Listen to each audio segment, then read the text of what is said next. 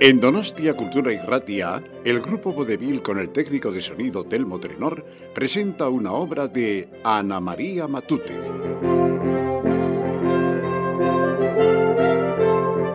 Ana María Matute nació el 26 de julio de 1925 en Barcelona y falleció también en Barcelona el 25 de junio del 2014. Escritora española, miembro de la Real Academia Española, novelista destacada de la llamada generación de los niños asombrados, su obra describe el ambiente de la posguerra civil. Con todos ustedes, La rama seca de Ana María Matute.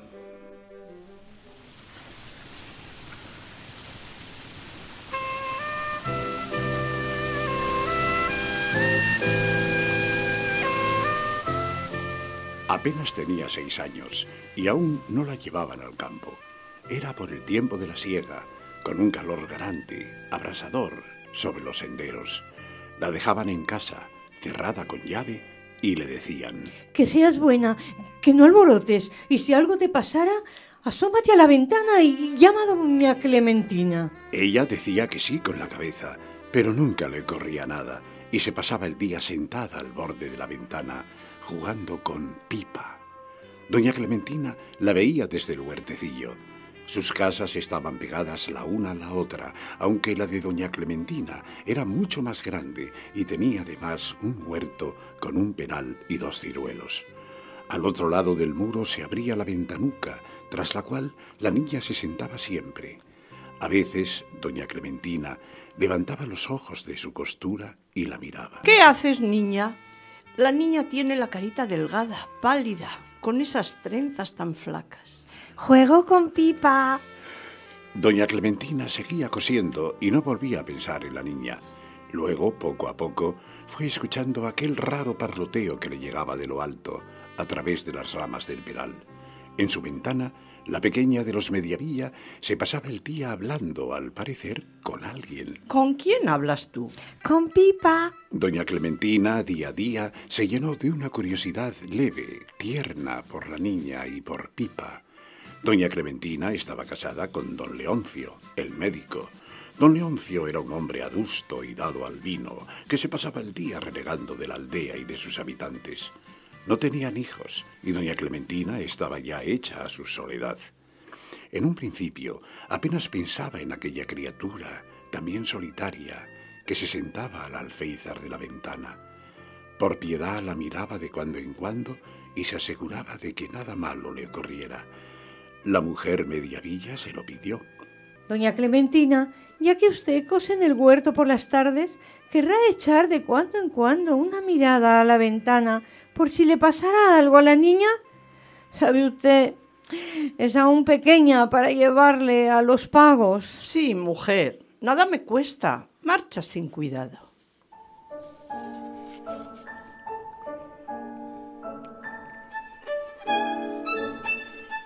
Luego, poco a poco, la niña de los Mediavilla y su charloteo ininteligible, allá arriba, fueron metiéndoseme pecho adentro. Cuando acaben con las tareas del campo y la niña vuelva a jugar en la calle, la echaré a faltar.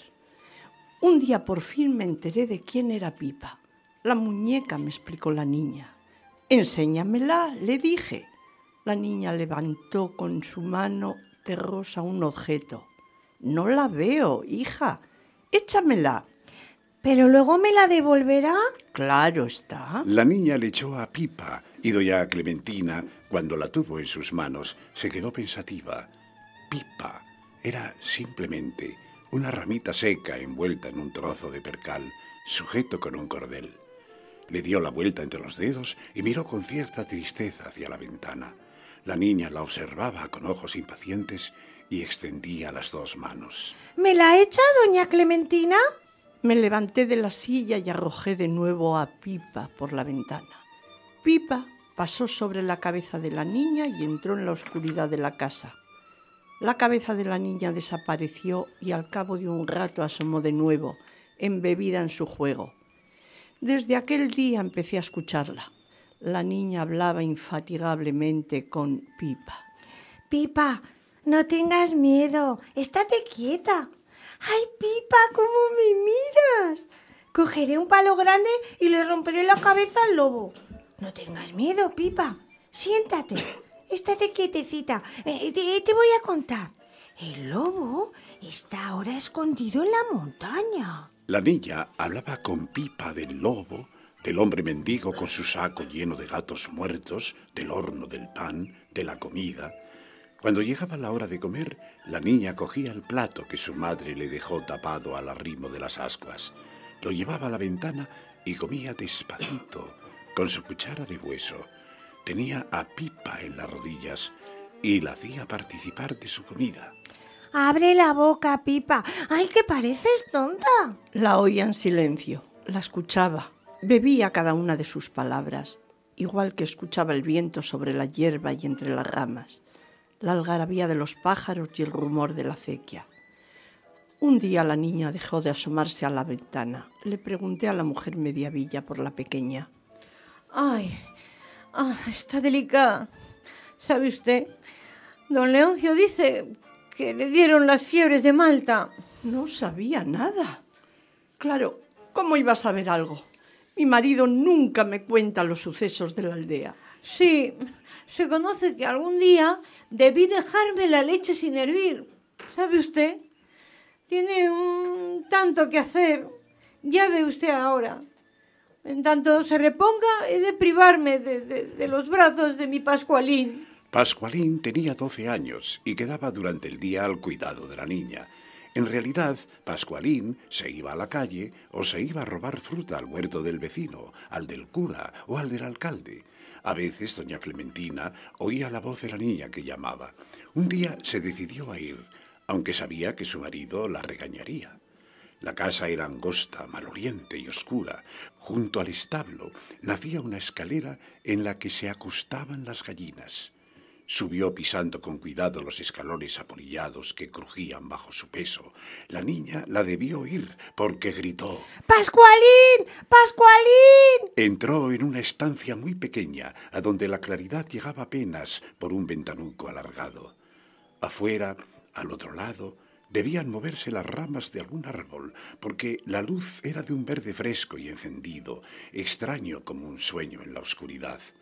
El fajo de luz verde venía a dar contra la cabecera de la cama de hierro en que estaba la niña.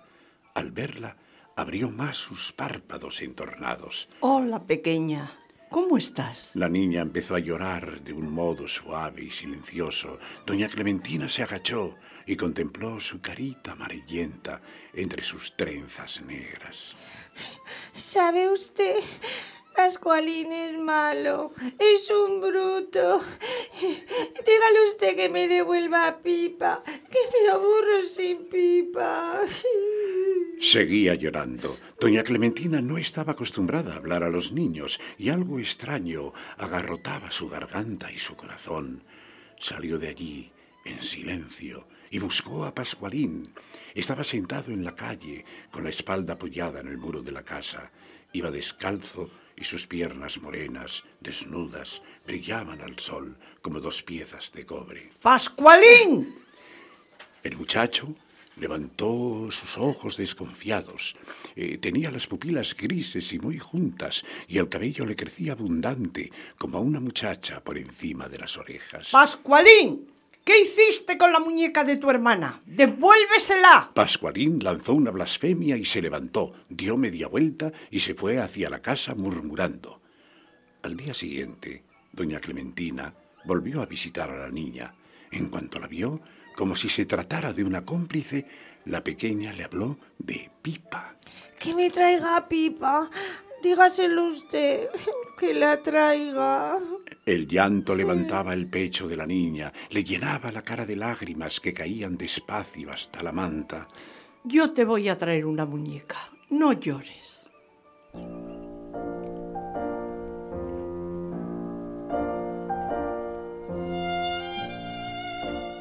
Doña Clementina eh, dijo a su marido por la noche. Yo tendría que bajar a Fuenmayor eh, a unas compras. Pues baja. A las seis de la mañana, doña Clementina tomó el auto de línea y a las once bajó en Fuenmayor. En Fuenmayor había tiendas, mercado y un gran bazar llamado El Ideal. Doña Clementina llevaba sus pequeños ahorros envueltos en un pañuelo de seda. En El Ideal compró una muñeca de cabello crespo y ojos redondos y fijos que le pareció muy hermosa. La pequeña va a alegrarse de veras. Le costó más cara de lo que imaginaba, pero pagó de buena gana. Anochecía ya cuando llegó a la aldea. Subió la escalera y algo avergonzada de sí misma, notó que su corazón latía fuerte. La mujer mediavilla estaba ya en casa, preparando la cena. En cuanto la vio, alzó las dos manos. ¡Ay! ¡Ay! Usted, doña Clementina, mm, válgame Dios, mm, ya disimulará en qué trazas la recibo. Eh, eh, ¿Quién, ¿Quién iba a pensar? Venía a ver a la pequeña. Le traigo un juguete. ¡Ay! Cuitada. Y mira quién viene a verte. La niña levantó la cabeza de la almohada. La llama de un candil de aceite clavado en la pared temblaba, amarilla. Mira lo que te traigo. Te traigo otra pipa mucho más bonita. Abrió la caja y la muñeca apareció rubia y extraña. Los ojos negros de la niña estaban llenos de una luz nueva que casi embellecía su carita fea. Una sonrisa se le iniciaba que se enfrió enseguida a la vista de la muñeca. Dejó caer de nuevo la cabeza en la almohada y empezó a llorar despacio y silenciosamente, como acostumbraba. No, no, no, no es pipa. La madre. No es pipa. La madre empezó a chillar. ¡Ah! ¡Habráse visto! ¡Habráse visto la tonta! ¡Habráse visto la, la desagradecida! ¡Ay, por Dios, doña Clementina! No, no, se lo tenga usted en cuenta, que esta moza nos ha salido retrasada. Doña Clementina parpadeó. Todos en el pueblo sabían que era una mujer muy tímida y solitaria y le tenían cierta compasión. Salió. La mujer mediavilla cogió la muñeca entre sus manos rudas, como si se tratara de una flor. ¡Ay, madre! ¿Y qué cosa más preciosa! ¿Habráse visto la tonta esta? Al día siguiente, doña Clementina cogió del huerto una ramita seca y la envolvió en un redal. Subió a ver a la niña. Te traigo a tu pipa. La niña levantó la cabeza con la viveza del día anterior. De nuevo la tristeza subió a sus ojos oscuros. No es pipa.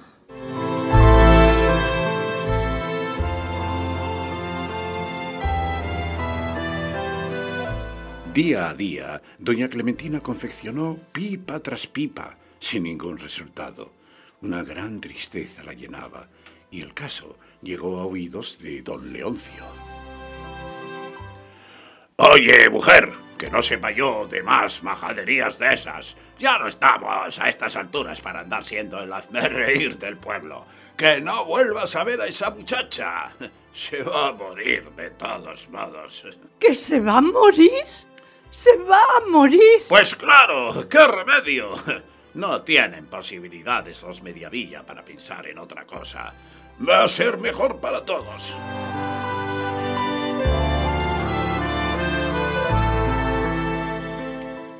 En efecto, apenas iniciado el otoño, la niña se murió. Doña Clementina sintió un pesar grande allí dentro, donde un día le naciera tan tierna curiosidad por Pipa y su pequeña madre. Fue en la primavera siguiente, ya en pleno cielo, cuando una mañana, rebuscando en la tierra bajo los ciruelos, apareció la ramita seca, envuelta en un pedazo de percal. Estaba quemada por la nieve quebradiza y el color rojo de la tela se había vuelto de un rosa desvaído. Doña Clementina tomó a Pipa entre sus dedos, la levantó con respeto y la miró bajo los rayos pálidos del sol. Verdaderamente, cuánta razón tenía la pequeña. Qué cara tan hermosa y triste tiene esta muñeca.